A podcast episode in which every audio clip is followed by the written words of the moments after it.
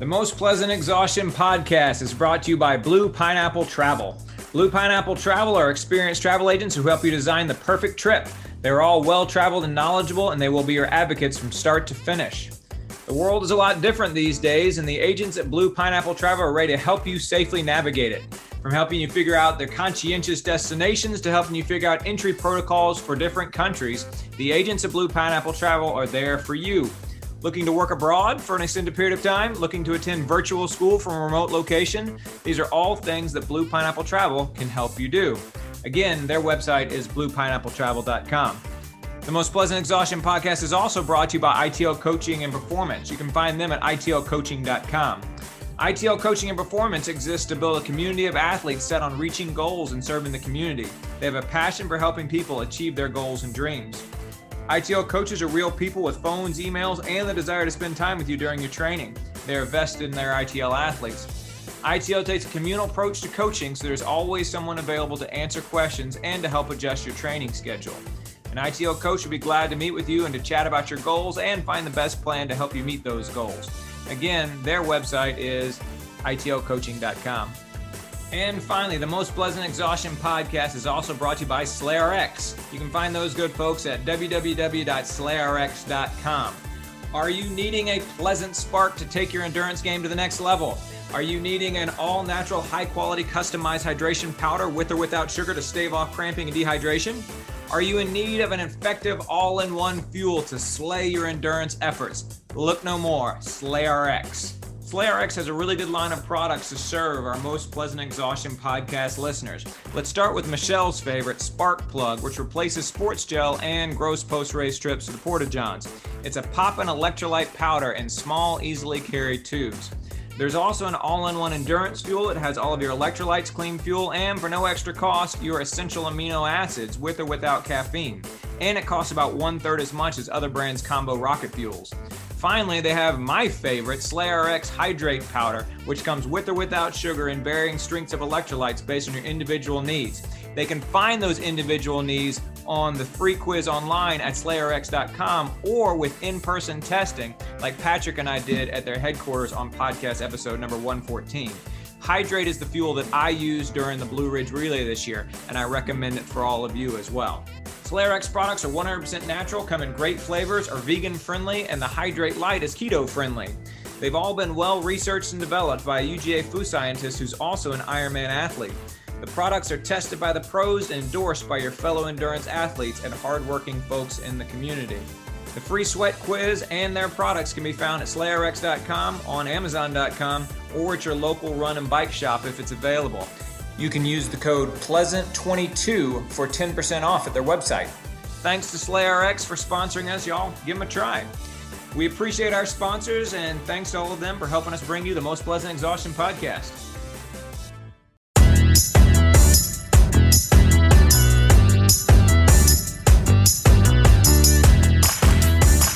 Hello, everyone. Welcome back to the Most Pleasant Exhaustion podcast brought to you by ITL Coaching Performance, Blue Pineapple Travel, and Slay RX. My name is George Darden. I'm an endurance athlete and coach here in Atlanta, Georgia. I'm a father of twin boys and I'm a college professor. My name is Michelle Frank. I'm also an endurance athlete here in Atlanta, Georgia. I am a CPA and I am a mom to three girls. And my name's Eric Hall. I'm an endurance athlete and coach in Raleigh, North Carolina. I'm the father to three teenagers, an engineer and the husband to a beautiful wife, Melissa. Awesome. Very good. We will be drawing on your engineering skills tonight because we are going to be talking about cold weather running. Um, it dawned on me that despite the fact that we have recorded at least two podcasts and we even put out one version or one episode of the podcast on two separate occasions, all about warm weather, we never have actually had a podcast about cold weather running. Um, and after my harrowing experience at the Mountain Mist 50K last week, um, and amidst my insane plans to potentially do it again next January, uh, presuming of course, presuming of course that Mr. Hall joins us, um, and we already know, of course, that that uh, Miss Frank will be joining us. Um, I uh, I I want to talk a little bit more about cold weather running here, so um, that's what we're going to be spending the bulk of our time talking about tonight. Before we do that, let's go around the horn real quick. Eric, you ran a race this past weekend. What else is going on in your life, man? Um, Not much because that race took a lot out of me. you know, actually, I've been uh, I have been doing something that the two of you convinced me to start doing back when we first started the podcast. Mm-hmm. You guys kept talking about Disney Plus. Mm-hmm. And um, in preparation for the race, and then after the race, because I really wasn't able to do much of anything, I binged watched all of the Boba Fett to catch up. Okay. I went back and uh, I finally, finally got into WandaVision and finished it and actually kind of enjoyed it. There you go. Yeah, it was pretty good. WandaVision was good. I'm I yeah, you texted me when you finished WandaVision. You're like, okay, I'm glad I stuck with it. And you're right, it was pretty good. Um, yeah, it's super cool. And it has some neat tie-ins with Loki and a few other things as well. So so yeah, I'm looking forward to seeing what they do next uh, on Marvel there. But yeah, we're recording this on Wednesday night and we will finish this up and Michelle will promptly go to bed and I will join my wife downstairs and we will watch today's release of the book of Boba Fett. So looking forward to that too. How did the race go? I mean, you said it wiped you out. Uh, it went well. I mean, it went as well as it could. I was I was happy with the effort I put in. Mm-hmm. Um, it was a so it was the Occoneechee Mountain Run, which mm-hmm. is kind of funny, and I think they know that because Occoneechee Mountain. I I wanted to check the elevation. It was less than 600 feet of elevation. I mean, top to bottom, and you basically run a 5K out to the mountain on some greenway, and then you run three and a half miles on the mountain, up, down, up, down, all the way to the top, and then back down. And then you run that 5K back to the finish. And uh, it was interesting for a lot of reasons. One, we we had some snow and ice, so shoe choice was kind of difficult. And then you're running on this like really flat terrain that's bridges and asphalt and a little bit of dirt, and then you're on a mountain. Right. So again, shoe choice is a little um, a little weird, a little hard to figure out. I went with a, a pretty robust um, my La Sportiva Bushido twos um, because I wanted to be able to handle the mountain. And when I had done my pre uh, pre race recon, it had been a little muddy, so they were really a good choice. Uh, not for the reason that I've got them for though. All the mud was frozen on the day of the race. Mm-hmm. Uh, at the start, I think the field it was 14 degrees and the feels like was 12. That sounds familiar. It was pretty cold. So a good a good segue into what we'll talk about a little bit later um, about the cold weather clothes. But so all the mud was actually frozen. But what those shoes did allow me to do was really bomb the downhills. Cool. And um, that was important because with all the Zwift racing I've been doing and just uh, I guess you know just getting back into that, my hamstrings and my glutes are pretty torn up and they just weren't really the accumulated fatigue in them, which is the what George said it probably is, uh, is pretty high, and climbing was not my friend. Mm-hmm. Yeah. Yeah. So that's, I would, that's, those are very similar challenges riding a bicycle and, and climbing up a steep hill. Yeah. yeah. So I, I just put it in the low gear and kept going up the hill, you know, low geared all the way up the hill. And then as soon as I turned around, I was off to the races and oh, I, I, was fun. Probably the fastest I've ever run downhill. And this is, it's actually rather technical downhill. Mm-hmm. Um, and it was fun. I, cool. I, really, you know, that was probably the most uh, enjoyable part of the race. I mean, were, were the downhills. Awesome. And I, um, it was there was like five or six guys up front that just took off. I mean, I, I, didn't even look at the results, but they were gone from the start. They finished well, probably well under an hour, and then the um, then there was two of us that kind of ran together, and this guy like I think I passed him at the start like early in the race, and then he passed me back on the mountain. He was like a 130, 140 pound guy soaking wet and going up the hills. He just just left me. And then coming back down the mountain, I just reeled him in, reeled him in, reeled him in. And as we were leaving the park, you have to go up this set of like 30 stairs, and they're like the cross tie type stairs. Mm-hmm. And he like mountain goaded up those, like, and he was gone. And then, then we hit the flat section, and I just kept watching him get further and further away. Oh. But, but small hometown race so much fun great people as they good. always you know always are in those types of races. Really good environment. It was fun.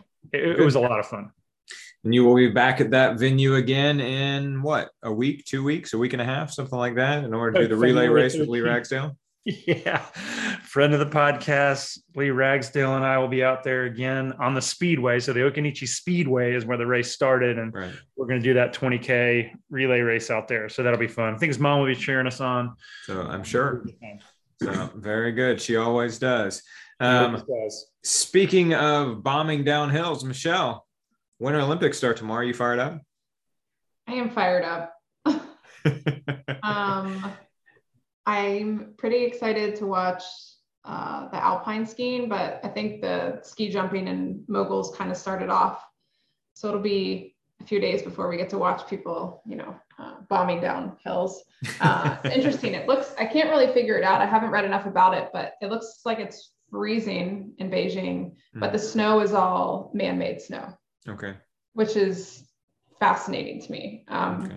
And then, you know, there's some good stories in figure skating. Mariah Bell's 25 and she just won her first uh, USA title like a few weeks ago. And I followed Jason Brown for several years, and this is kind of he would left he was left off the team in 2018, so thought he was going to walk away, and then he made a comeback. So that's pretty good story. But I just generally like the hype of the Olympics, so Mhm. I'm excited to see the cross country skiing. I feel like ever since um, four years ago, Jessie Diggins kind of brought a whole new world of respect and enthusiasm for the sport. So Yeah.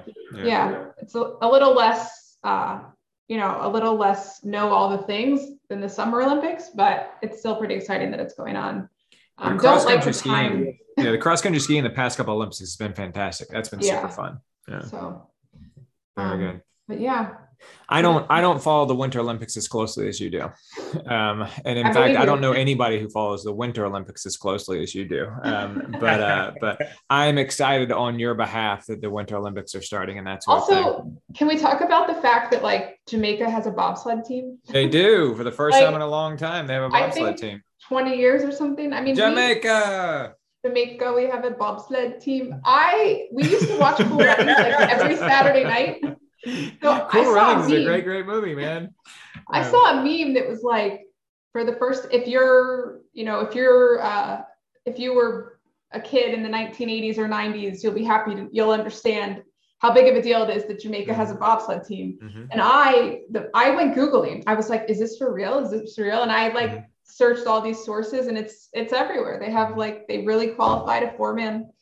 Uh, And, and the so and the the, so he- the headline for all of them is about what we're describing. It's like a Jamaican bobsled team's back. Yay! One for the money, two for the it's show. all about cool runnings. So my mom is like, Everybody get your lucky "Watch-" eggs. Yeah. My mom wanted to have us over to watch the movie, like right after we all found out. But now my mom has COVID, so she's gonna Oh. have to watch that movie by herself. Oh well, maybe you can get together with her on Zoom and watch the movie. You can have like a like a Uh, watch party on or something. you know, Yeah. so Thankfully, she's okay. She's just kind of got that bad cold flu stuff going on. So gotcha. But- My uh my sons are halfway through the last of the Star Wars movies. They watched the nine mo- episodes and then they watched Solo and they're about halfway through my favorite of all the Star Wars movies, Rogue One. Um, and so maybe if they finish up Rogue One this weekend, we'll uh, we'll then shift over to. Cool Runnings. So Mhm. I think that they would enjoy it for sure. Um, speaking of Cool Runnings, my thumb. I mentioned this last week on the podcast, and I That is mentioned the how my best thumb. segue ever. I'm telling you, I'm a pro segwayer at this point. We're beyond 200 episodes. We have just celebrated the six year anniversary of this podcast. Um, so let's hear George. What is the problem with the thumb? so okay, well the thumb the thumb it doesn't really hurt anymore. It was Oh, hurting. good. It was hurting last week, but it's it's it's still numb, and the skin on it is hard. Um, and so initially, I thought I, I was like I was like okay, well, uh, it got too cold, and and then I was like, well, no, I think I actually injured it. And then now I'm back to thinking that I actually um, I didn't get full blown frostbite on it, but I think I got it frost nipped, which is is like the step before frostbite, such that that yeah, it's not really. It, I don't really have feeling in my in my thumb at the tip of my thumb at this point. And I was reading about this week, and it says that this feeling can last for for three months or more. So the good news is it'll be ready to go by next January. So by next January, hopefully, I will have this thumb back to full functionality. Um, but we'll see. Um, at least by the time that signups start in like October, I would like to be able to type normally. Um, but but we'll see. We'll what see. can you not do with your thumb right now? Um, I was trying to pass out papers in my classroom over the course of the past couple of days, and I can't pass out papers because my thumb, like like I can't I can't the way that I normally like pull the papers off the top of the pile. I normally use my thumb for that, and evidently that requires a great deal of proprioception, which is missing right now um, because the tip of my thumb is both very hard and very numb still, even though it's been, you know, more than 10 days since Mountain Mist. Um, but speaking of Mountain Mist, another good segue. We are going to have another alumnus of the Mountain Mist 50K coming on the podcast in two weeks, right, Michelle? That is true. So just give us a quick teaser on that. Um, yeah, so I reached out to, well, I had a recommendation from a friend to reach out to Coree and Coree Woltering and sent him a text message, uh, told him we have a podcast and I ran this race last year and it destroyed me and my coach just ran it and he needs a lot of therapy and I know Coree had a hard day out there. Um, and I also, I did mention to him that you came in ahead of him, so he would know that you were like we were like legit runners. um, so we're gonna that. we're gonna interview Coree um, here in a few weeks, and I'm pretty excited about that. So yeah, that's gonna be fun. And we've talked about him even before we knew yeah, we he'd have. run the race. We've talked about him on the podcast before. He is a, an ultra runner and uh, one of the few people of color um, in the ultra running world. Um, and so I think he's going to have some interesting things to share. He actually was driving from his home in Wisconsin. Is that where he lives?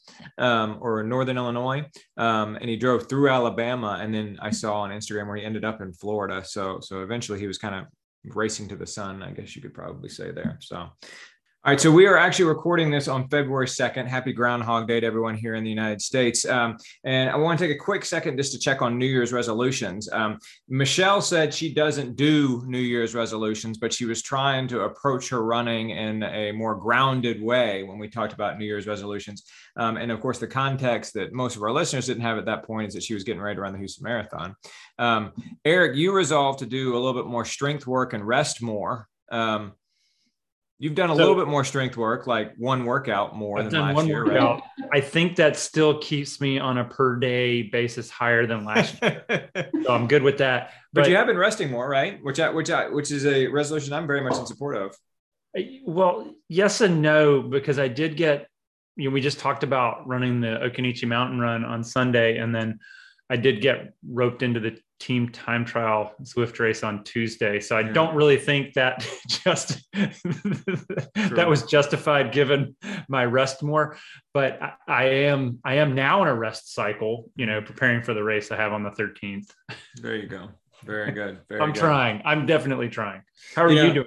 I, uh, thank you for asking. You know, I, I said that one of my uh, one of my resolutions around that was to try and eat more innovative things for breakfast. Um, and I definitely started off well with that resolution. Um, the main thing, and I remember when I said that, Eric, you said, "Why is this something you want to do?" And and I said, "I don't know. I just want to do it." Well, the real reason why I wanted to, and I thought about this after you asked me the question, is that I was really trying to eat fewer processed foods, particularly at breakfast time, because I feel like that's just that's like processed food go-to time for me like particularly eating cereal so i was just trying to f- figure ways to eat less cereal um, and i haven't had a single bowl of cereal in all of 2022 so far which i consider to be a big win um, but i've cheated a little bit because I actually stopped eating breakfast entirely a couple of weeks ago. Wait, um, the point was to like revamp breakfast, not reject so, it. Well, well, this is sort of a revamping, right? I mean, like literally cutting it out of your life. And so, no, as you all know, I tend to do like little experiments with the way that I eat and the way that I approach food from time to time, not only to see whether they work um, and how I feel when I do these sort of uh, various diet variations, um, but also just to see what I can learn about myself. Um, and so I kind of almost on a whim decided to, to give intermittent fasting a try. Um, and so, I, so I've kicked off the year and I've been doing it for about two weeks now. Um, and so I finish eating at about 7 30, 8 o'clock every night. And I don't eat until 11 30 or noon the next day. Michelle, you're looking at me like I'm insane. You're looking at me the way my wife looked at me when I suggested that I give this a try. I, it hasn't been too bad. It's been different. It hasn't affected my energy levels. Um, it hasn't made me feel worse on workouts, but you know, we'll see. We'll I, I, regularly do that. Mm. I I'm one of those people that forgets to eat lunch. I, I have to really you do it by accident. It. Yeah, I have to really think about it. You know, we'll get to dinner time and I'm like, man, I'm pretty hungry. You know, mm-hmm. what says, well, what do you have for lunch? I I, oh, yeah. I don't remember. There's like decades and decades worth of scientific studies that show the benefit of just even squeezing applesauce into your mouth before you go out for a run in the morning. Yeah, no, like, I know, I know, and I've done that. Before. What are you doing? Why are you? So are you I've done that before. I've done that before, um, and so so I I will. We're going to talk about it on the podcast once I get to about the six week mark so I've kind of I've kind of designated a, a, sort of a stopping point for it that will be towards the tail end of February, basically, because I figure you have to do something for about five or six weeks to really get a sense of of what it feels like and how it affects you and that sort of thing. Um, and so that that's about how long I did that vegan experiment. Um, and so so we're going to talk about it later on this month, and and we'll see whether I decide to keep it up or not. As far as energy levels go, I don't feel like they've been impacted. Um, as far as uh, enjoyment of life, it hasn't really been been uh, been impacted all that much either. Um, I don't think the quality of my workouts has taken a dive. I don't think my weight has changed that much, but I think there's a couple of intervening variables for that. Um, and so uh, I do think that that it has caused me to reflect on some of my eating habits and some of my mental habits when it comes to food, particularly first thing in the morning. Um, and so, in that regard, I think it's been worthwhile. Um, but we'll see. We'll see. Michelle, you're still looking at me with a great deal of concern. well, I'm just thinking like Sugarloaf and counting backwards and trying to figure out. Yeah. So you'll yeah, give yeah. yourself you'll give yourself 10 weeks to go back yeah, to eating exactly. normal, basically. Exactly. Yeah. Okay, yeah. No. Fine. So so so Michelle Michelle just mentioned Sugarloaf. She's talking about the Sugarloaf Marathon, which I'm doing on May 15th in Maine. We just booked our airplane tickets to Maine, as a matter of fact. We just booked our accommodations for going up there for that marathon, which I'm excited about, which I'm looking forward to. Um, we just passed the 15 weeks to go mark, basically. Okay, um, to that. You have your um, fun so, now. So, but... so this this will take us down to about 10 weeks. Um, and if I like it, I'll just keep it going. And if it's working for me, I'll keep it going. And and if it's not, then I'm gonna go back to to other ways of of managing my diet pre-marathon that I know work for me that I've proven in the past. So so I'll go back to that. But but we'll see. We'll you do realize that a all cereals are not processed food. I did know that. And do you realize that B what Michelle said is 100% true that eating breakfast is like the most important meal. So uh, yes, I realize both of those things. Okay. Um, um, but Just let him do this, Eric. He's he's, he's two weeks in it. He didn't tell us. He's not stopping. So so there there's there's also some some research that, that demonstrates some benefits as well. And so so we'll we'll talk more about those when the time comes and when we actually spend an entire podcast talking about it. Um, but uh, but for now, I think it's a worthwhile experiment. I think it's going well so far. Okay. My physiological response to this is I'm starving, as if I just woke up in the morning. Yeah. and I just ate dinner. well, it's it's it's funny you say that. So so um, when I first mentioned this to my wife, to when I mentioned to Casey a couple of years ago, she was horrified by the idea for two reasons, both of which are legitimate. The first one is that if you have any sort of eating disorder, this can definitely trigger it, which yeah. I don't. Um, um, but in her mind, this is disordered eating. This is like one step away from from anorexia nervosa.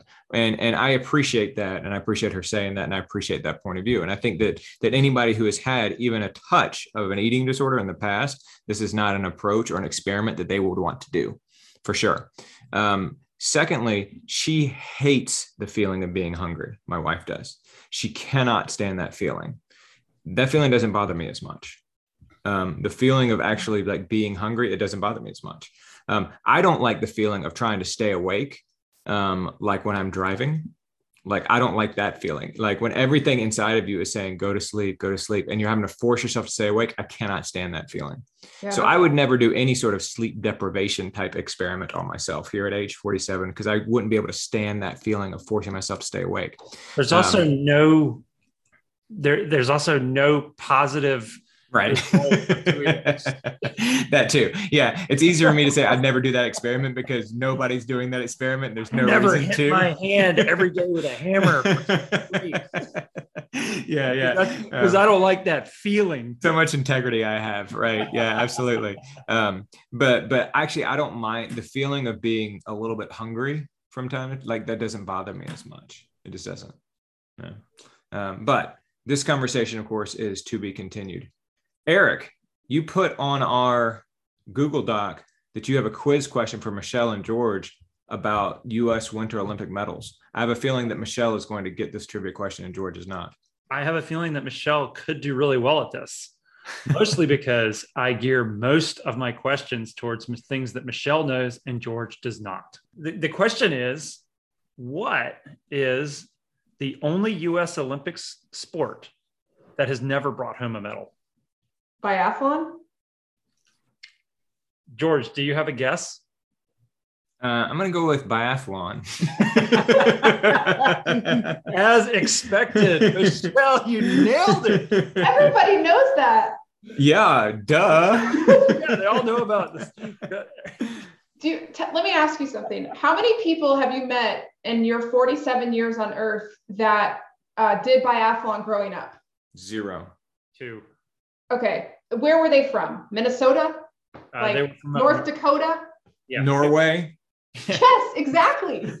like biathlon Canada. in Europe, like of course it's biathlon. What is like okay. No, correct me if I'm wrong, but the Wait, US Michelle, seriously though, did you just guess at the answer to that question or did you actually No. know? no, no. I You made you made an educated guess? no, I knew that. Oh, okay. Okay. we it- correct me if I'm wrong though. We have had world champions, Yeah. several. So you would you would expect that if we can have a world champion, we could have a Olympic medalist. There, how many aren't there? Is it two biathlon events times men and women? So Times men there's women. there's, I- I there's a good number of medals out there. So And it involves shooting a gun. I feel Yeah. like with all the guns that we have in the United States, we can't just teach one of these people how to ski. okay, I can attribute this to something like what Jim's Jim Walmsley is doing, where he's going over to Chamonix, and his whole year is basically devoted to training and living in those mountains for UTM, UTMB. Hayden Hawks is about to do the same thing. But anyway, but I think if a US were going to bring, if a US biathlon member were going to bring home an Olympic medal, they need to go and train and live with the Europeans. Okay. I just, there's just, That's what cyclists and you have, have to to and you have to be doing it when you're like seven years old i don't know So if you want to be a soccer player, a cyclist, or a biathlete, you just have to go live in Europe for, for, for a good period of time. Yeah, It's- evidently. Good to know. So I volunteer to be the cyclist. Eric, you can be the soccer player, and Michelle, you can be the biathlete, and we can all Be get a flat cool. together in Genoa. yeah i didn't i don't know i don't really follow the sport at all but it is i mean i feel like biathlon is sort of like curling when the winter olympics come around you just watch it because it's cool to watch um, but i do like the ski element so Very good. There Very is good. there is no sport, period, no sport as interesting to watch as curling. i agree So- There is absolutely All right. no sport as interesting to watch as curling. And notice, George, I called it a sport. It's not an activity. All right. That is a sport. I, I see the look on your face and and I hear the tone of your voice, and this is clearly something on which you will not be challenged. That is So correct. I'm going to take Yeah, your I word mean, for it. I I bought into the curling hype also. I don't know anything about it. I don't know anybody's names. I don't know any of the rules, but it is fun to watch. All right, let's talk about a couple of pieces of news that people might have missed over the course of the past week or so. There was actually a lot of things. Did you want to mention the uh, book of the quarter? Oh yeah, we do want to mention the book of the quarter. Go ahead, Eric. Tell us all about it. You going to sing for us again?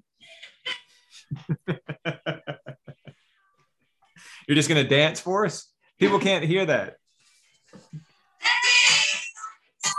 There it is. Oh my God. What has this podcast become? You guys, she's my friend. What has this podcast become? All right, let's get physical. Um, How Women Discovered Exercise and Reshaped the World by Danielle Friedman, the book of the quarter. Um, I have gotten distracted by Matthew McConaughey's green lights over the course of the past week, and so I haven't made a whole lot of progress on uh, the book of the quarter here. Let's get physical. But I, uh, I do strongly recommend it to anybody who is looking for a good entry point to uh, gender studies and and uh, recent history. So it's some pretty cool stuff.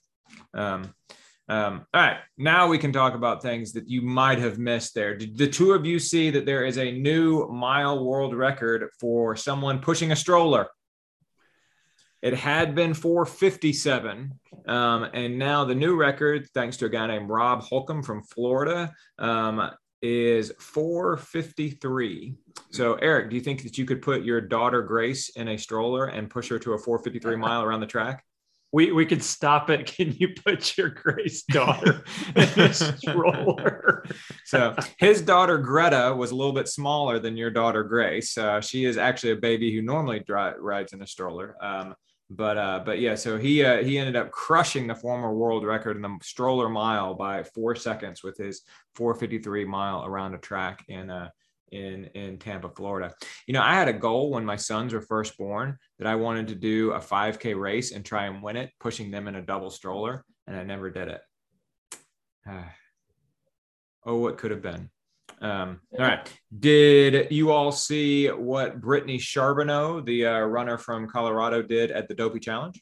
Oh, did we ever? Um, so. so. I feel like I can relate a little bit to Brittany. Um, she had an awful Boston. It was pretty devastating for her. Um, she's a very good marathoner, I think low 230s. Mm-hmm. And she basically came back home and regrouped and needed something fun, which I feel like is kind of the reason I did the Disney Wine and Dine half marathon uh, a few weeks after Boston back in November. And she went there. She's a professional runner. She's sponsored by the North Face, and you know she did a 5K, a 10K, a half marathon, a full marathon.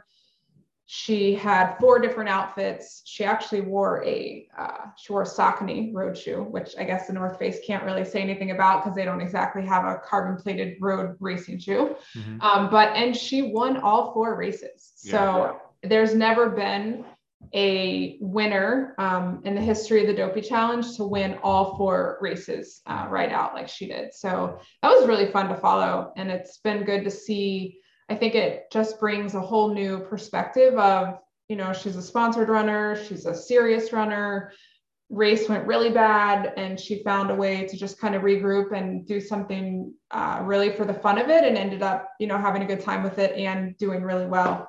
Mm-hmm. Um, and it's interesting. I've heard her on a few podcasts, and it's not like she ran these races and went back to the hotel and recovered for the next day. Like she had VIP tours. And I mean, she was on her feet, you know, it mm-hmm. wasn't, they went out for breakfast and brunch. And I just, I hope she took a lot of rest once she got home from this. She she, she truly did the dopey challenge because you remember we had Erin Weddy come on the podcast a couple years ago and talk about the dopey challenge, and yep. she said the hardest part about it is four super early mornings in a row, followed by spending the day in the parks with your family. Oh, I just, yeah, I mean, honestly, even the people that do two races back to back mm-hmm. seems the goofy pretty, challenge.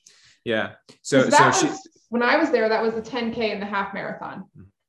But two mornings in a row of getting up at three o'clock to me after just doing it once was daunting. So to know to do it four days in a row and to race at the level she raced at and to win is yeah. it's pretty awesome. Yeah, she uh, she she won the marathon in 245.15, which is far from her best, but still pretty good.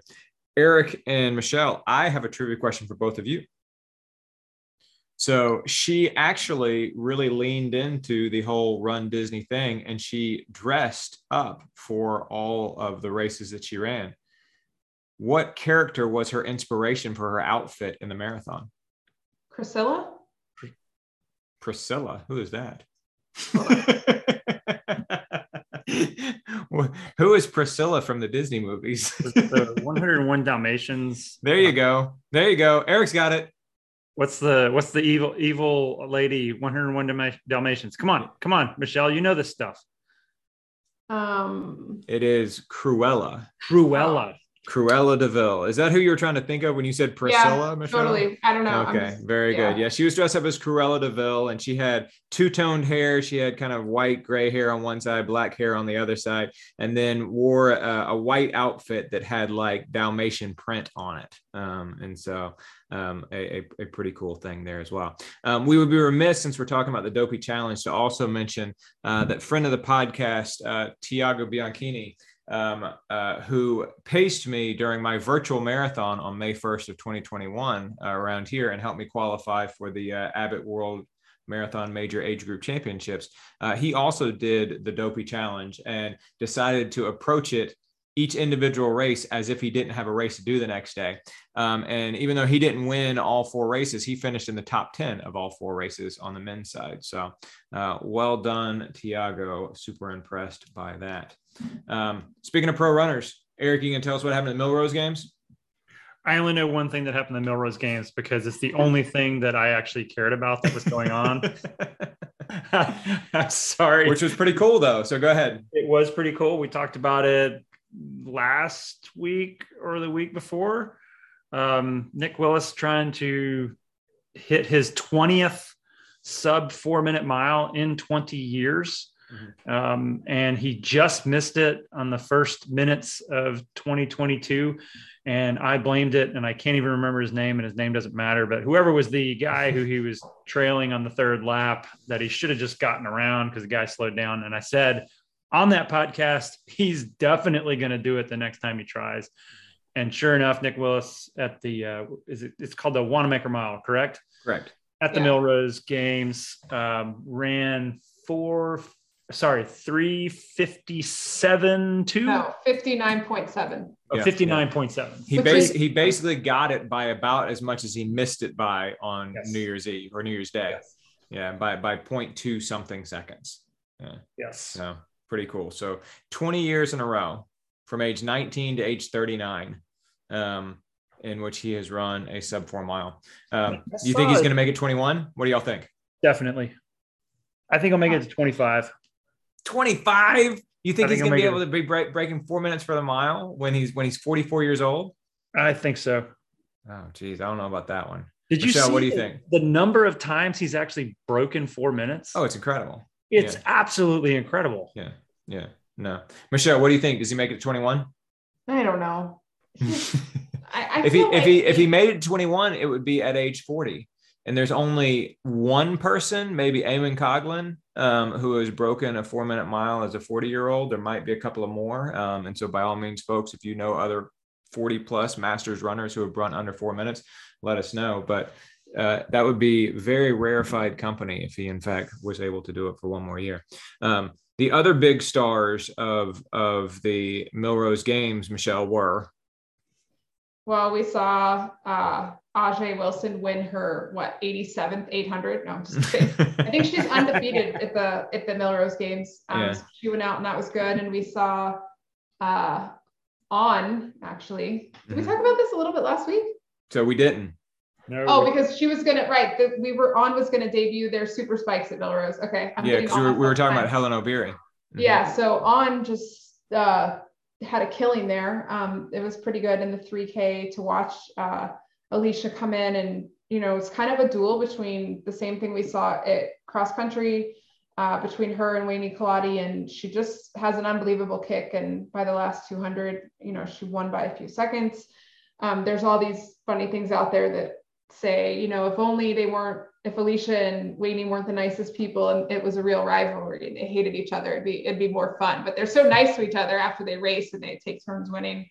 Mm-hmm. Um, but yeah, Alicia wore that new on running super spike. And then we saw a bunch of the 1500 meter runners that were made up the team for the Olympics for the women. Um, Ellie L. Purrier St. Pierre. Mm-hmm. It's like a really long double last name on her bib. It's like I've never seen so many letters on a bib.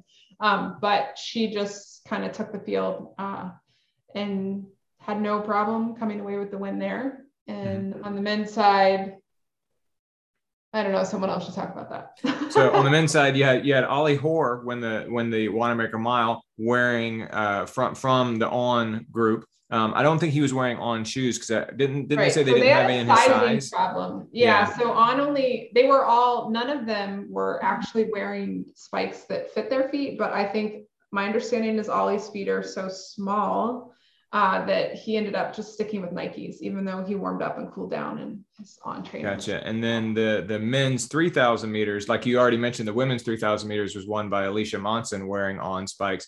The men's 3,000 meters was won by George Beamish, Geordie Beamish. Um, uh, who was also wearing on spikes. And so if you take the two 3,000 meter races and you take both Wanamaker miles, three of those four races were won by people from On Running Club. So pretty good day, pretty good start of the year for for On for sure. Yeah, they're all coached by Dathan Ritzenheim out in Colorado, so it's a relatively new group, but I think we're going to see a lot from them. I think we'll see them at USA Indoors, and uh, obviously they are all big uh, potential for the world's team this summer to go to Eugene. So, so it'll be great to see. You know, I think very good. On's investment, you know, in in running is is really paying off, especially in the road and track stuff. So Seems like it. Seems like it. All right, let's talk about a couple more quick things. First thing, uh, Eric, do you think that Zwift is going to buy Trainer Road? I think that Zwift should buy TrainerRoad. I, you know, we read we read DC Rainmaker's article. I'm sure a lot of people read the article, and none of them listen to this podcast. But um, I think he he wove a very fine thread through some very uh, interesting points. Um, I think it it is a a good matchup mm-hmm. um, between the two platforms. I think it would uh, shake up the industry a little bit, and I think it would, in the end, be better for Zwift and for TrainerRoad. Mm-hmm. Um, and for those of us who are subscribers to both platforms right now, yeah. separately, such as myself, I think it would make people like me who is not subscribed to Trainer Road, but I'm subscribed to Sufferfest question yeah. whether or not I want to be subscribed to Sufferfest anymore, right. just to do the tour of Sufferlandria every right. year. Right. Um, so yeah, I, th- I, think it's interesting. I, but I, you know, I, like I said, it was a very fine thread. We'll see. We'll see. Yeah. Basically his, his, um, uh, assertion that Zwift was potentially going to be buying Trainer Road was based on three things. The first thing was that the CEO of Zwift posted on January 12th that he was in Reno, Nevada on Instagram. Um, why Reno, Nevada, or what's in Reno, Nevada, besides a whole bunch of gambling? Well, there is also the worldwide headquarters of Trainer Road. And then the next day, after he was in the worldwide headquarters of TrainerRoad, Zwift sent out a sur- survey to all of his users in which they asked all of their users whether they would be willing to pay more for a Zwift service that offered all of these things that TrainerRoad offers. In fact, it used the exact same language that TrainerRoad uses, like adaptive training and make you faster and things like that, um, in the actual verbiage of the survey. Um, those Which, to me, that seems like compelling. That was the most. I agree. That was the most compelling piece of evidence he offered. And then the, the third piece of evidence he offered, I thought was kind of weak, and that's just basically that that some of the high level executives at Strava or at, uh, at Trainer Road and Zwift have started following each other on Strava, um, which yeah, I feel like that's just kind of weak. I mean, you know, um, I don't plan for my college to be taking over your engineering firm anytime soon, or vice versa. Um, but yet I follow you on Strava, Eric. Um, so but anyway, um, we will see. I, I agree with you. I would be interested to see the way that the the the offerings of each of them mesh. Um, but undoubtedly, anybody who rides on Zwift will tell you that the structured workouts on Zwift are are not up to par with the rest of what Zwift is. Um, and uh, I think well, they're doing nothing all about. And they're doing nothing to change it. Right. It's almost like they're intentionally not putting effort into it.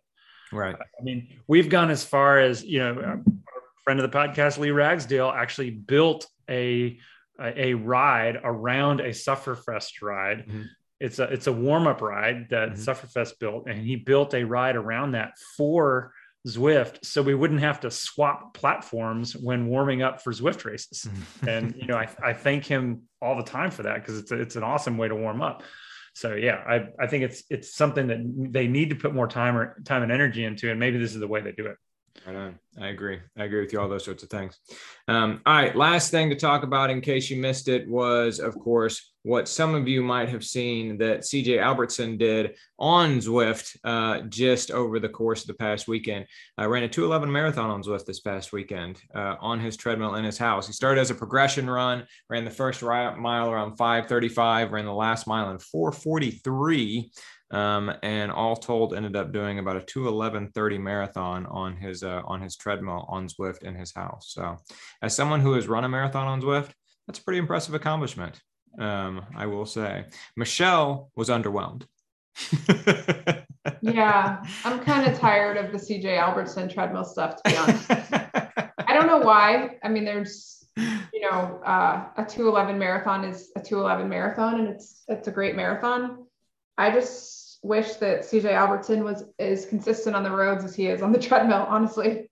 I think like CJ Albertson leading the first 20 miles of the Boston Marathon was super exciting last year. And then was, still managing to finish 10th in the yeah, top 10. Yeah, it was great uh, how he hung on 10th there. Yeah. But I just have to wonder about these all out efforts on the treadmill. I agree know, with you on that. You, I don't know. I agree with you on that. And and to his credit, he actually said um, even though he had it at you know the the traditional one percent incline as people so often do on the treadmill, um, even though he did employ that, he said you know what, this was easier running on the treadmill than I think it was running on the road. He said this is probably analogous to running about 525 pace on the road rather than 503 pace on the road, which is about what it worked out to.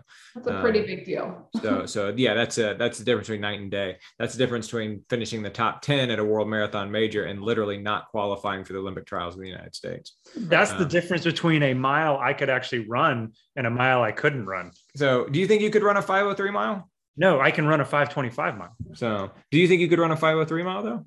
I could, given some time to get out of ultra mode and get into mile mode. So do a little bit, do, do some fast workouts. You think you'd be there? It, uh, it'd be a little, it'd take a little while. All right. All right. Very good. Very good. So tonight we did want to talk about cold weather running, like we said we wanted to. And I figure what better way to talk about, or at least kick off talking about cold weather running, than to talk about how we feel about it. Now, Michelle, you like cold weather running, right? Don't you prefer cold weather running? Isn't it your favorite time of the year to run is when it's like 20 degrees? I mean, I think you get a little zealous with this. 20 degrees is cold. I definitely am a big fan of, you know, 30 to 42 ish. I once it gets over 42 or 43 degrees, I start getting this dread or this fear of spring is coming and then the hot summer months are coming. So I am really happy on uh, anything in the 30s, upper 20s, really lower 40s. I I mean, there's times where I don't even want to run or feel like running, but I just want to be out there in that freezing cold weather. So it makes the run like worth it. It makes like I I just get so excited. I can't explain it. That's the part I don't get. Okay, so so so so the, the first part about okay when the weather starts warming up and you begin dreading the summer. And I and I, I agree with you that here in Atlanta when it gets well over 90 degrees and and when we have to finish runs, particularly long runs when it's over 80 degrees, I agree that can be drudgerous and awful. Um, and so dreading that, yeah, I can see how that would drag you down. It's that second part that I don't understand. When you're nice and warm and cozy in your bed, and you're like, oh, it's 28 degrees outside. I want to leave this nice, warm, cozy bed at 4:30 a.m. and go actually out into the cold weather. So it's not like either or. It's not like I want to leave this nice, warm, cozy bed. It's okay. like I would love to stay in my bed, but I would rather go outside and run in this weather. Not necessarily more, but like I can stay in my bed 365 days a year. Living in Atlanta, there's there's really not, even though we get these long, you know, eight or 10 day stretches, we don't really have that many days where it's like a freezing cold run where I'm sorry, but like most people aren't going to go out in it. Most people are either going to skip the workout or they're going to run on the treadmill but I think if you have, you know, the right gear and the right accessories for cold weather running, then being out there in the freezing cold is, I mean, it's just so cold. It feels so good. It's like all those studies about taking freezing cold showers for three minutes. It's like you could just go run for an hour in the freezing cold and it's great. I don't okay. know. Again, I was with you until the very last thing you said. So, yeah. so, so do tell me this though. Um, so throughout my think, running career, go ahead. I think there's sort of just like this, almost just like some type of badass feeling when it comes to it. That's what I was going to say. Okay. so so so throughout my running career, there have been times, a lot of times, when I've kind of even recently where I've sort of embraced the okay, it's kind of crazy, but you know what? I'm kind of crazy too.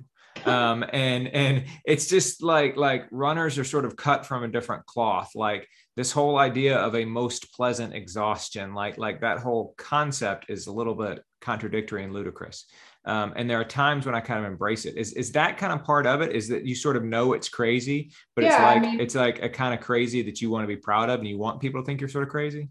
Yeah, I just like the cold weather. I like cold weather sports. I like every part of getting dressed to go run in the cold. Like, am I going to wear a base layer? Am I not? What gloves am I going to wear? What hat am I going to wear? How cold am I going to be when I get home and get in the shower? And is the hot water going to burn my skin? It's just, it's it's fabulous. Also, like who doesn't want to go for a long cold run and then drink a really hot drink after? Like it just feels so good. You can drink the hot drink without doing the long cold run. yeah, I, you lost me again. I, Eric, Eric, do you like running in the cold weather? Do you like winter running? I do not mind running okay. in cold weather. And I'll say this when I towed the line for that 10 miler on Sunday, I was wearing shorts, right? I had my I have half tights. I had my tracks. You're, one, you're, you're one of you're one of those people. Well, yeah, one of those shorts people in the cold weather. that, that was my claim to fame. I found out after the race that I was the first person to finish wearing shorts. Oh, there you go. the guy who finished uh, one place in front of me at Mountain Mist finished wearing shorts and a singlet. I saw that guy in the pictures, and that guy, I don't know what's wrong with him. There's something seriously wrong with that person. Evidently, evidently. But, but, for you, it's not that you like really enjoy the cold weather and look forward no, to the cold weather. But but given the given the choice, spring and fall, south southeast spring and fall are my favorite times yeah. to run. Yeah. When the season's changing, and I, I like because the sun's out late in the day and you can still get your run in. It's not cold. I can still wear shorts and a t-shirt. I'm not sweating. You know, it's not the hot, humid, or just the flat out humid times that we get here in the Southeast. That is my favorite time to run. When we hit the extremes, we're getting down into the 30s or we're getting up into the 90s. That's when I'm right. Uh, I can't put enough clothes on or take enough clothes off and be appropriate. And that's not when I want to run. That that's kind of the way I am. I really enjoy, and and I don't think this makes either one of us very unique. I really enjoy the spring and the fall when it's temperate and and just lovely, right? Um, I, I I don't prefer the spring or, or the summer over the winter. Um, but always in the summer, I'm always like, oh, I can't wait to get to the winter when it's going to be cooler. And then we get to the winter, I'm like, oh my god, why do I like the winter? I cannot wait for it to be summer. Right? Yeah, I, I don't do either um, one of those. Things. And I don't, and and and and exactly what you just described. I actually don't like either one of them. Yeah, you're um, not waiting for the winter. I, I, can't wait for the fall. Right. And I can't wait for spring. You, right. the, the, winter part and the summer part are just yeah. I agree with you on that. I agree with you on that. Um, and and I think there's a wide variety of reasons for that. Um, you know, I I am I am and I have always been very comfortable on the treadmill. Um, as you all both know, and as anybody who listens to this podcast knows, I actually end up running more on the treadmill during the summer than I do during the winter. Um, because during the summer, you can't, during the winter, you can run at any time of day, 24 hours a day. If you have the right clothes, you can go ahead and put them on. You can't do that during the summer. Um, during the summer in Atlanta, you cannot go for a run at three o'clock in the afternoon on a typical August day. You can't. It's too hot. Um, and so those are the days where I end up on my treadmill. I feel like I, I am forced onto the treadmill more in the summer than I actually am on the winter. Anyway, um, all right, so let's talk about a few different things. We want to talk about things that you should keep in mind when you're actually going into cold weather running. Um, and of course, I know both of you like to talk about gear and clothing. Uh, Michelle, didn't you even say at one point that that that if you had to do it all over again, you would be like a gear consultant for cold weather running gear? I mean, I think I would be a gear consultant just uh, for all types of running gear, probably right. year round. Um, Very good. Um, all right, so let's talk about some things to take into account. First thing to take into account is what cooler temperatures actually do to your muscles. Um, the sweet spot for races, as both of, as, as most of us know, is probably somewhere in the 40s.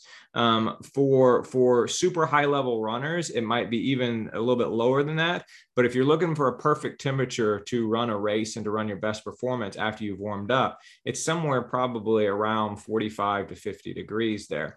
But there is all sorts of research that's been done. There was a study in 2014, another one in 2008, another in 2004, another one in 2002 um, that show all about the ways that that your body is not able to function the way that it would normally function when uh, it is cold. Um, you lose maximal strength, you lose proprioception. It affects your efficiency, it affects your ground contact, um, and all of these things put together can lead to a higher risk of injury. And so, you need to make sure before you do some sort of cold weather run that you do warm up with some amount of dynamic stretching and that you do that inside. You don't go stand outside and get all cold while you're doing some dynamic stretching, but rather you do a little bit of that inside. Another thing to be mindful of in cold weather that I think that we tend not to be very mindful of in cold weather is dehydration. Um, um, so often I will finish a cold weather run, particularly if I haven't followed the gear suggestions of my fellow podcasters. I will be sweating as much, if not more, than I would be if I had run during the summer. The difference is, is you don't get as thirsty in the winter. And even though you're sweating just as much, particularly if you're also doing indoor workouts, which I know all three of us do, um, you're still getting as dehydrated and still carrying as much dehydration potentially from day to day to day without actually getting thirsty and without actually drinking as much water throughout the course of the day. So dehydration is something else you want to make sure that you're always thinking about too when it comes to winter. You have elevated blood pressure in the cold weather. And so be mindful of that in the data that you are taking cold, dry air as you breathe it in could cause like bronchospasms. And so that, that could lead you to coughing and that sort of thing, uh, something to be mindful of as well. Um, and there is something called non shivering thermogenesis. Um, non shivering thermogenesis is basically your body warming itself or having to take extra energy to warm itself when you're actually in the cold. Um, and that requires more energy than it would to simply go out for a run. And so, if you're particularly doing a long run or if you're doing a long bike ride, you need to make sure you're fueling your body during the run or during the ride itself, not only the way that you normally would during the spring or the fall when it's more temperate, but even a little bit extra because your body is using more energy to actually heat itself up. Um, and so, that's something to keep in mind as well. But this also becomes, I think, really important if you are in a situation where you're at the starting line of a race and you're outside and you have to be there really early and there is no place to stay warm. I mean, you literally, like, I would tell people to bring an extra bagel to the start line because you are going to shiver and you are going to be cold and you are going to burn through whatever you ate for breakfast just in order to maintain that body temperature. Um, so I'm always, I try to be cognizant of that. So I think that's smart. I think that is really smart. I've never thought of that. That is really smart. I think that's super smart. Um, and we should also mention here, and this is the last thing I'll mention before turning it over to you all to talk about gear, is that there is such a thing as cold habituation. That that the panic reactions that your body has and the physiological responses that your body goes through when you go in when you get out in the cold, um, those are worse at the start of the winter than they are halfway through the winter or at the end of the winter, the tail end of the winter. Um, and so you can become more habituated to cold weather as time goes on. Um, unfortunately, cold habituation doesn't have a performance benefit in the same way that heat acclimation does. Heat acclimation, if you go through heat acclimation exercises, it can actually benefit you whether you're racing in the heat or not. Cold habituation, unfortunately, does not. Um, so training in cold weather is not necessarily going to give you a physiological boost that will benefit you in more temperate weather the way that training in hot weather will. Besides, of course, just maybe making it tougher. But if you stick with it through that first month or so, when you know it's going to be particularly cold and you're going to be particularly miserable because you're not habituated to it, um, your body will come around. And of course, your mind will come around as well.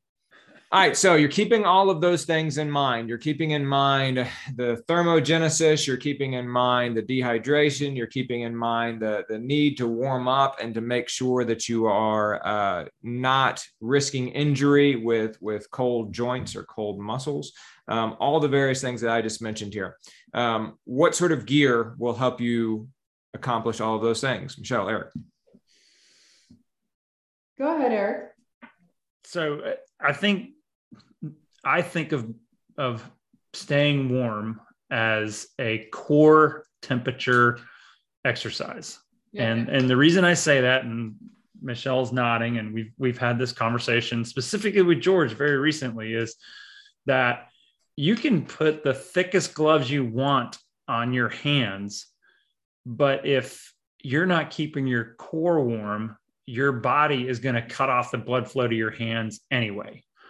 Uh, so when you listen to what you know, we can go through some different you know different layers you might want to wear, but when you when we go through this, you got to think about it's about keeping the core warm because that's essential, and that's where your that's where your heart is. That's where your lungs are. That's where your gastro tract is. You need to keep all of that stuff as close to a comfortable warm temperature as possible because that's your engine that's where things are going to go wrong and it also is going to keep the blood flowing down to your feet your toes your hands your fingers which either could become a performance issue or could just be a very uncomfortable issue and you're going to find yourself whining about the tip of your thumb being uh, numb and not being able to pass out papers.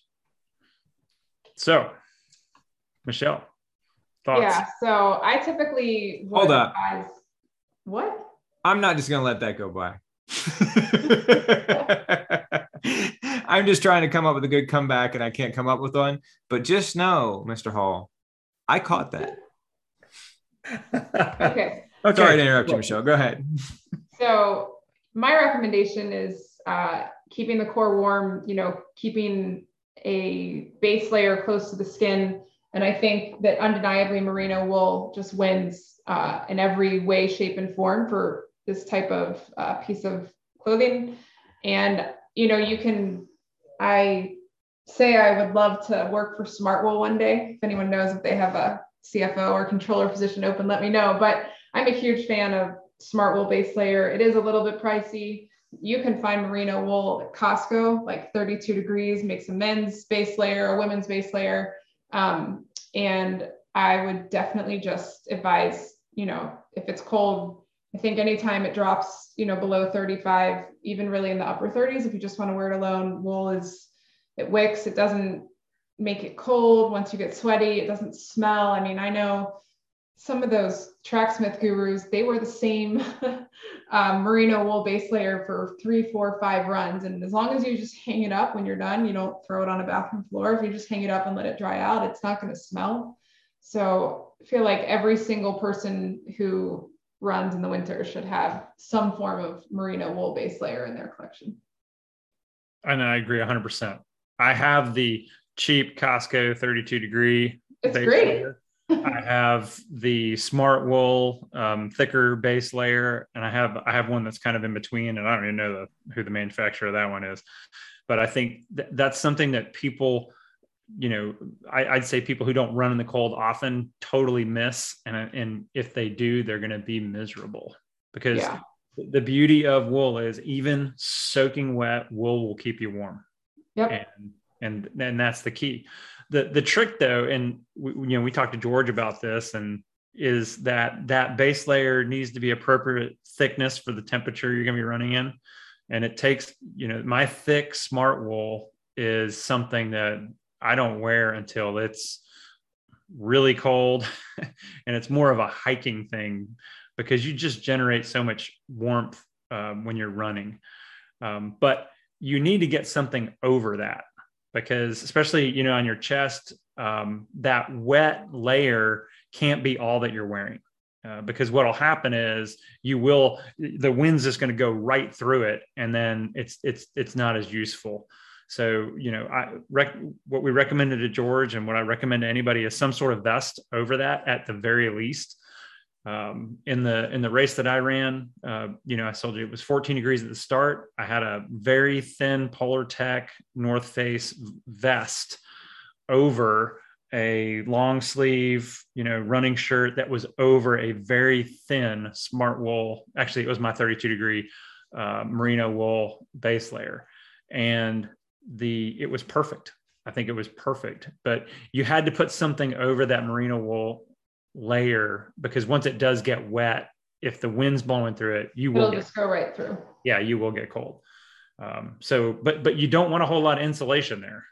You just want something that prevents the wind from coming through that. So, uh, uh, non-insulated vest or or a jacket over that or both is what George ran in for his uh, his his 50k. I think that that's a really good that's a really good combination. Uh, I do recommend though, whatever you put over that, um, you you wear it with a full zipper. And the reason why I say that is that when you hit um, a hill, when you hit a hard section, when you hit an area where you're going to work a little bit harder, you want to be able to unzip that layer and possibly, you know, take advantage of a little bit of that cooling that you're going to need. So uh, I feel like it's important to be able to do that without having to pull something off. You may have to. And again, if you do that, a full zipper will help you get it off. But I think um, you want a full zip so you can start to get a little bit of cooling in there. Yeah. yeah. and I would say, you know, if you're going to buy one other piece of merino wool, I'd probably go with uh, like a brief or a pair of underwear. Um, I mean, most women's running tights have a gusset in them. I don't think the majority of women probably don't even wear underwear, but I think the additional uh, merino wool base layer, you know, if you can get a pair of wool shorts on under tights, um, or even just a brief, it just makes such a difference on that really, really cold day. So I feel I'd go for the shirt first, but if you're going to pick up a second piece, then I'd pick up that bottom layer to put underneath your tights. What do you think about gloves, mittens? what do you think? I have one or two pair. so how many uh, pairs so, of gloves do you own? Seriously. You have one. So you said that your your ideal temperature is from like 28 to 42. I think you have one for each of those individual degrees. Okay, yeah, yeah, So at 42 degrees, I'd wear uh, the North Face makes them. It's it's just a Polartec. Um, I forget what they're called it's a I have a really old pair, but a bunch of different brands make them, but it's like their $30 pair of gloves. So I'd probably wear those. And then like 35 to 42, I'm wearing the same type of glove, but it has like a mitten over it. So I'm sure a bunch of people have seen those. It's sort of like a two in one. And then once we get down below freezing, I'm wearing a kind of like a, a pretty insulated mitten. It's not, it wouldn't work for skiing. It's not, you know, warm enough for that, but it's pretty it's pretty close to that. And man, my hands are just warm and toasty. And there's so many other parts of my body that if if my hands aren't freezing and they're not going numb, I can withstand, you know, other parts being cold. Um, for something like George started and it was, you know, 14 degrees, we were big on throwing hand warmers, uh, just having them in there. And as George mentioned last week, it's, you know, one of those uh, pieces of gear that you might not think that you need until you decide it's a little bit too warm and toss them. And then you're like, oh man, now my hands are freezing. so definitely exactly. in the lower 20s and teens, I'd throw a pair of hand warmers uh, and a pair of mittens. But, but, yeah, I think once you get below freezing, I'm a full mitten type of person. So uh, how many pair? I probably have seven pairs um, you know, that's normal. So. I wasn't guessing, George. She's taken a picture. what what brand? So the the third set of gloves you mentioned, basically the, the the third set of gloves that you wear in the coldest temperatures that you find to be desirable, which is yeah. basically high twenties. So, what, what, kind of I mean, what kind of gloves are those? So it's a it's a Oiselle Super Puff mitten. A bunch of companies make the same type of thing and they just they rebranded. It's got the same type of Polartec in it is um, but i'm sort of loyal to to Oiselle when i can be and this this mitten that they make happens to be unbelievably amazing. So um, what about hats y'all? Well before you move on to hats just for a second george. So uh, to, to offer an alternative um, i in this last race i ran and i've done this once before i uh, actually wore a pair of surgical gloves under a pair of light uh, Polartec gloves. And the reason why I do that, and you know, I have what's called Raynaud's disease, which basically means that my the blood flow to my fingers cuts off before everybody else's does. It can be 60 degrees in my house, and my fingers turn white. Um, so I'm really careful about this. But what um, what that does more than anything is it prevents your hands from ever not getting wet but even if they sweat, that sweat doesn't wick. It doesn't evaporate. It's it's trapped around your hand. So you don't get that evaporative effect which causes your hands to to get really cold. And the second thing about is my hands actually sweat a lot. So in 14 degrees I, I almost thought i was a little crazy when i saw the, the, the temperature but in 14 degrees that's what i had a pair of surgical gloves and a pair of very thin polartec gloves over them and that was perfect for that race. So for an hour and 15 minutes of racing, that's what I had. Now, I guess I should add to that hand warmers. Um, you know, a lot of people will put that hand warmer inside the glove and they'll put it in the palm of their hand, which is probably a good place to put it. But what some people don't think about is when you're running, it's actually the outside of your hand that's catching that wind that could be getting colder than the inside of your hand. So I actually like to put the hand warmer on the outside, the back side of my hand. So I tuck it in there between, I tucked them in there between the uh, surgical glove and the outer glove. And then I, right before the race started, I, I put another pair of hand warmers on the inside of the gloves um, on the on the palm also and uh, and that worked really well and uh, so i just I offer that as an alternative. I do think mittens and definitely the uh, brand and the type of mitten that Michelle's talking about are a good investment, and they will keep your hands warm um, during during really cold weather, whether you're running or not. So just offer that up as an alternative. Very good, very good. Now hats. I actually prefer um, like a merino wool earband over a hat, but I think below once it gets to the low 30s, then I'm probably going to wear a hat just because so much of your body warmth escapes, you know, from your head. Um, having a full hat on can really make a big difference. But if I'm talking what I prefer to wear, the style that I like better, I definitely want uh, ear warmer. And if it's really cold, I would do an ear warmer that's kind of got a piece of fleece insulation on the back of it. Um, but you know, the pom pom hats are fun. They look cute sometimes. Keep you warm. Uh, the problem with the full hat for me is I just I still sweat so much in the winter and it gets it gets cold. It gets really cold. And I found that the earband just as long as I can keep that freezing cold air and wind out of my ears, it does a lot for me. So but I, I switched it around. I don't know if there's a right or wrong. I think just have something on your head.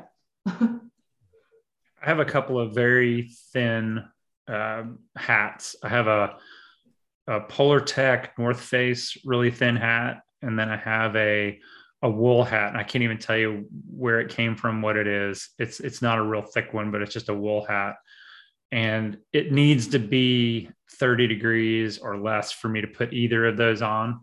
Um, and the reason for that is I sweat profusely through yeah. my head and it ends up being a soaking mass. And actually then it, it all frozen. down your back you know so it, it, yeah or it'll freeze which is pretty uncomfortable but that's that's about all i'm going to wear um, you know and, and when it gets under 30 you want to keep that heat in. So i think that's important. I agree with michelle. Definitely under 30 it's a hat. All right two more questions i have for both of y'all First one, do you ever wear anything on your face, like a gaiter or something like that? And I'm not talking about for COVID nineteen purposes. I'm talking about to keep your cheeks warm or to keep your your your your your face warm. I have and occasionally will wear a neck gaiter if it's in the 20s, but the only time I've ever actually worn, you know, a full like a baklava, like a face gaiter would be uh, skiing, never running. Mm-hmm. Mm-hmm. But you will wear one in order to keep your your neck warm.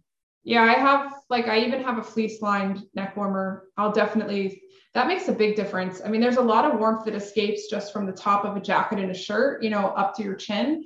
And if you can throw on a neck gaiter um, over the, you know, where the, the jacket or the shirt ends before where your mouth begins, so to speak, it's not going to keep your, you know, your teeth from freezing and your mouth from feeling the cold air, but it does just keep another layer of warmth in so I definitely, but that's it's got to be cold. It's got to be low 30 or below 30 because that is that keeps me real warm. So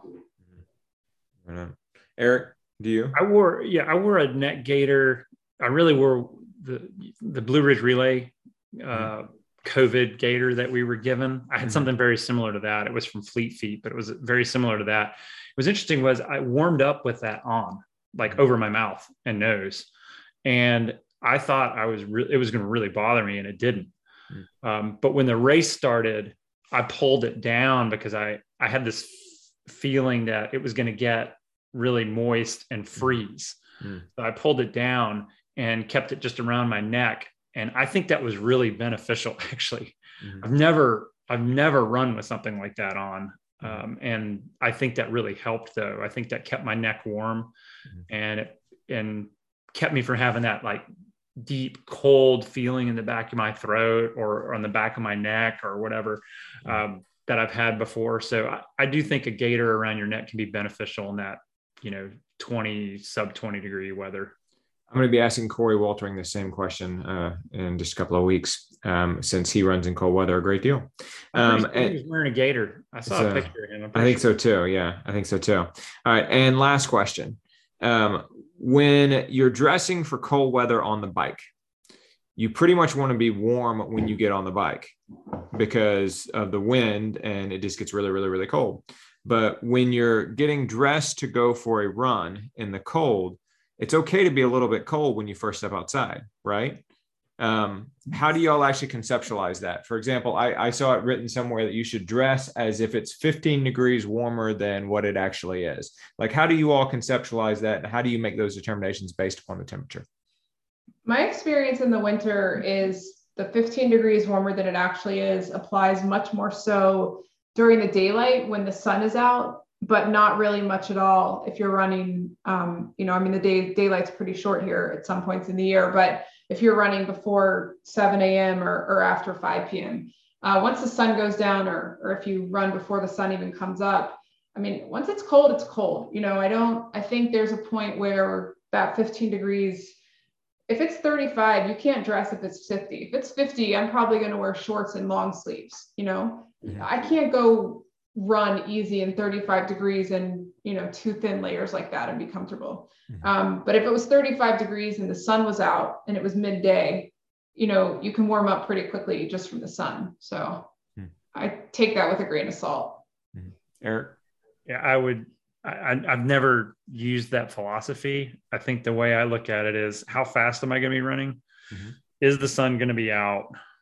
Or is the sun going to be out in the beginning and then not in the end? And I try to wear something I can adjust to that with. Mhm. So, much like I said, full length zippers are a big deal. I want to be able to zip up, zip down, carry a jacket in the back if I have to, or be able to pull my sleeves up or pull my sleeves back down. Something like that to adjust to what's going on while I'm out there. Because we all know, you know, you start a run at five o'clock, well, four four thirty around this time of year. If you're going to run for an hour, hour and a half, you're going to be in the dark at the end of that run, and the temperature is going to drop at least ten degrees. How do you how do you use that rubric given that change in conditions? You, you Right. can't. Right. So I, I try to just judge that and say, how much do I need at the end of the run, worst case, and then how can I adjust to that during the run? Yeah, and I would also say what you said about how fast are you're going to be running is, is really critical. I mean, if I'm doing kind of what I'm doing now, I'm wearing a lot of clothes because I'm my heart rate's in like the 130s, let's say. So I'm just not uh, getting anywhere near as much body heat being generated from being on the run as I would if I were running faster or running even just like some pickups in my run. So most of the time, you know, I might wear, whereas if I was doing a workout, I might wear a vest that I could take off and just wrap up and hold or something. I'd wear like a full jacket instead, uh, just to run an easy cold run over a base layer. So, I agree. Yeah, when I was doing the pre-run uh, recon for this race this weekend, I went out. It was eight o'clock at night, and I'm out there running on the mountain in the dark. I was wearing a puff jacket, zipped all the way up because I'm just kind of trotting along. And then race day, 14 degrees. I'm wearing a base layer, super thin shirt over that, and a light vest. So it, it depends on temperature, sun in or sun out, uh, change over the course, pace. How long are you going to be out there? And whether it's raining. yeah. Oh, that's a whole. All bets are off. We're not even going there. Treadmill day. Tune in next week. All right. Uh, thanks, y'all. Very informative and very interesting. Michelle, final word. Um, we have a little bit of a warm spell coming through the next two days. I'm actually, it literally looks like it's going to be so warm tomorrow that and wet that I'm planning to run on the treadmill and watch a show. So I'm very into figuring out what am I going to watch because I haven't been on the treadmill. The you know, Winter Olympics, Michelle. Yeah, that's one thing. Uh, I'm part of one of the things that I did differently was I wasn't willing to, I wasn't going to do anything on the treadmill leading up to Houston. So I haven't been on the treadmill in like four months. Hmm. But uh, you know, the warmer it gets, the more treadmill running I do. So bring back winter. There you go. Eric, final word. I'm going to keep it under 200 watts and on Zwift for a couple more days, get some recovery in, and then I'll start building up for uh, the race on the 13th. Very good. So very it's all good. about rest. I have started looking forward to the race that you and I are going to do the following 13th on March the 12th and 13th. Uh, Oh, that yeah. weekend, the 10 by 5K will be here before we know it, Eric. Yes, it will. Um, thanks, y'all, for being here. Michelle, it's always a pleasure. Have a good night, guys. Eric, I won't forget what you said about me. I love you too, George. Thanks, everybody. Thanks again for listening to the Most Pleasant Exhaustion podcast. You can find us on Facebook at facebook.com slash pleasant podcast, on Twitter at pleasant podcast, or on Instagram, Most Pleasant Exhaustion. We're available on Stitcher, SoundCloud, Apple Podcast, or Spotify, so share us with your friends. Don't forget that we're sponsored by ITL Coaching and Performance, who you can find at itlcoaching.com, on Twitter at ITL Coaching, on Facebook at facebook.com slash ITL Coaching Performance, and on Instagram, ITL Coaching. We're also sponsored by Blue Pineapple Travel, bluepineappletravel.com, facebook.com slash Blue Pineapple Travel, and on Instagram, Blue Pineapple Travel. And finally, don't forget we're sponsored by SlayRx. That's slayrx.com facebook.com slash here for slayrx. That's the number four slayrx. Twitter at official slayrx. And instagram here for slayrx. The number four slayrx discount code pleasant 22